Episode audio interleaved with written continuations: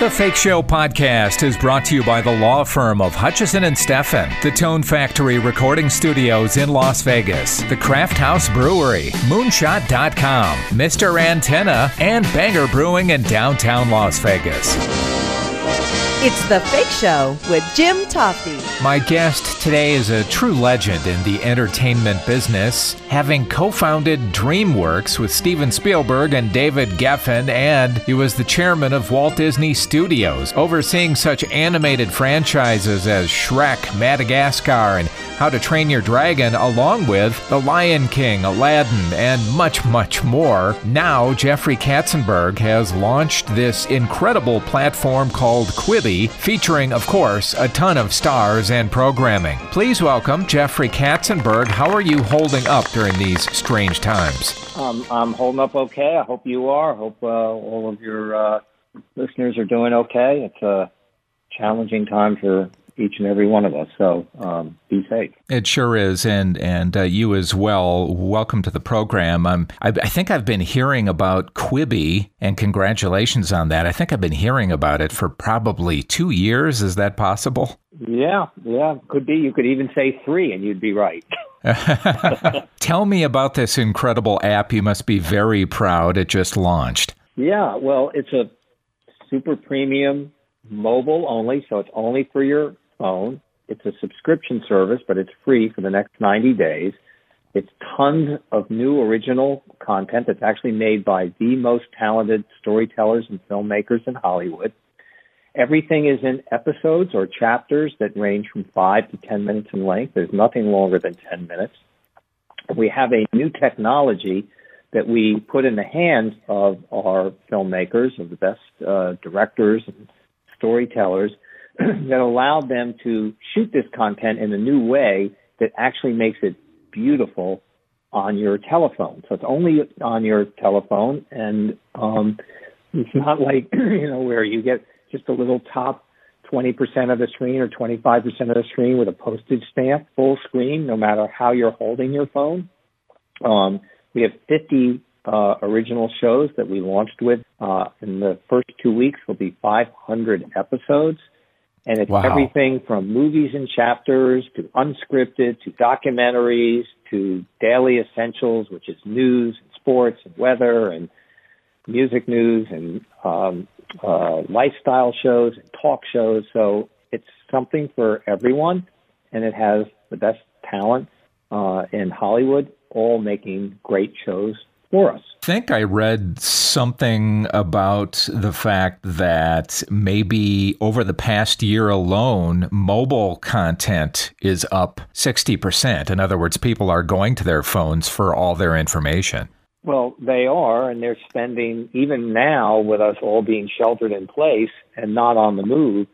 Interestingly, from a year ago, uh, watching video on the phone has actually gone up uh, more than watching television has gone up. So we're, we have these devices, and you know what inspired me is I watched the great work that was being done on YouTube and Snapchat and Facebook and Instagram and TikTok, and I thought, well, that's fun stuff, but it's not what we do here in Hollywood. What would happen if, um, you know, if we in uh, the best talent in Hollywood were now to make great content, um, you know, for this new way of of consuming. You know that that these companies have done just a great job of, you know, of pioneering. It's quite a lineup of stars, isn't it? I, have seen some of the programming, but I mean, you really went all out when it comes to talent on this. Well, it, it's been fa- fabulous because everybody in Hollywood has actually turned out to make content for. So whether it's uh, Steven Spielberg or Guillermo, Guillermo del Toro or Pete Farrelly behind the cameras or of the camera, Jennifer Lopez and Will Smith and LeBron James and Kevin Hart and Reese Witherspoon. Chrissy Teigen's done a fun thing for us. Uh, it's kind of a her rapper has brought back a new version of punk. Um, uh, 60 Minutes is doing a uh, an original show for us called 60 in 6. So it's the best talent, the best brands, um, you know best storytellers. You know, I can hear the excitement in your voice, and I, I, am just assuming that doing a hugely challenging startup like this is is really something that continues to drive you at this point in your life. For sure, I'm I'm I couldn't be more excited. Uh, it's a huge challenge and undertaking, and it's something that's never been done before, which is the kind of things I get the biggest uh, charge out of doing. And uh, you know, I'm I'm very proud of the work that uh, people have done and the content that they've delivered to us, and I'm just super excited for people to get a chance to see it. You know, we we made a very big decision. You know, we were we picked this date of April 6th nine months ago, and about four or six weeks ago, we sort of had to make the difficult decision: do we stay the course and go ahead and launch, or you know maybe uh, not and and and you know push it off and do it down the road. And um, uh, my partner Meg Whitman and I decided that we should go forward and and do the launch, um, but we made the decision also to for the next 90 days just to give it away free.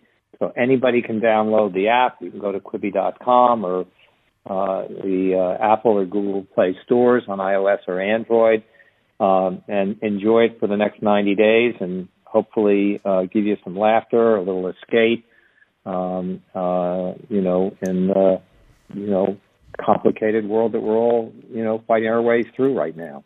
You know, making deals is nothing new for you, of course. I know that one of your your first deals for Pixar at Disney was that three-picture deal that started with Toy Story and it was a little bit of a bumpy ride working with Steve Jobs at the time, wasn't it? When we first got in business together, you know, for the, you know, uh, couple of years that I was at uh, Disney, we actually all got along quite well. Um, I think his the the difficulties came uh, later, um, uh, sometime after I had left the company. So I actually had quite a nice relationship with Steve in the few years that we got to work together, and tried to we maintained that relationship in the years afterwards. And you know, he's one of the true geniuses, um, uh, you know, certainly of my lifetime, and you know, forever changed the world with these phones and iPads and you know, he was a visionary to say the least. Before I let you go, is it possible to put into words how it really changed the course of your life working for Barry Diller when he was at Paramount Pictures? Well, you know, um, Barry really was,